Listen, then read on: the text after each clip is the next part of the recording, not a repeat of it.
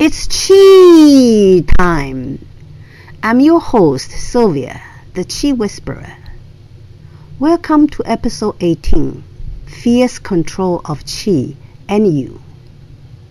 Fear is one of the fundamental emotions hardwired into our system. We experience it without even being taught. Fear is meant to protect us. Adequate fear enhances our chi flow, helping us to be sharp and alert in handling the situation. Therefore, fear that matches the magnitude of the actual situation is helpful.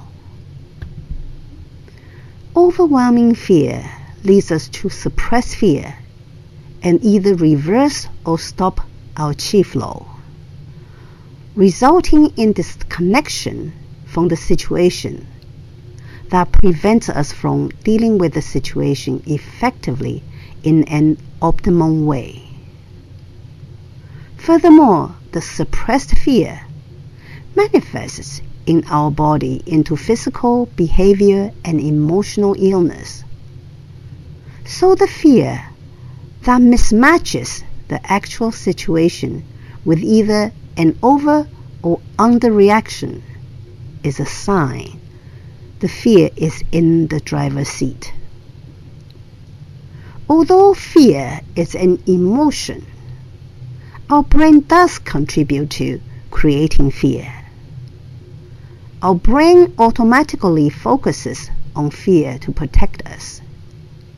The protection includes expanding on whatever fear that we already have, creating stories justifying the existing fear and adding on more fear.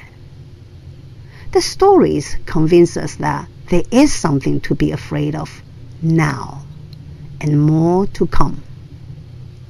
The stories snowball and drive us to freaking out, paralysis, panic, and panic attack. This tendency makes fear a powerful tool in psycho warfare, extracting information, propaganda, and controlling people. Fear is contagious. When other people are fearful, we automatically believe that we ought to be fearful for whatever other people are afraid of. This is a built in protection mechanism, but if we join in to everything other people are afraid of, it will backfire on us. It will overwhelm us. This contagious nature of fear we make our unchecked fear not only kill us, but also others too. We can change this automated subscription of fear. Some believe that putting one in extreme danger over and over will snap the person out of fearful tendency. This strategy only overwhelms the person with fear. It does not help one to overcome fear, but to learn to ignore fear by suppressing it, therefore reverse chi flow. To truly overcome fear is to introduce fear in small doses. Enough for one to be afraid, but not enough for one to suppress it. Also use constructive procrastination to get one ready to face the fear.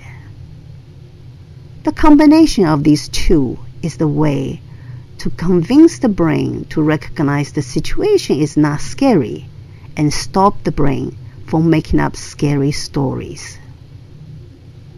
Thank you for listening. Please join me in two weeks for the topic of love. Bye for now. May the Chi be with you.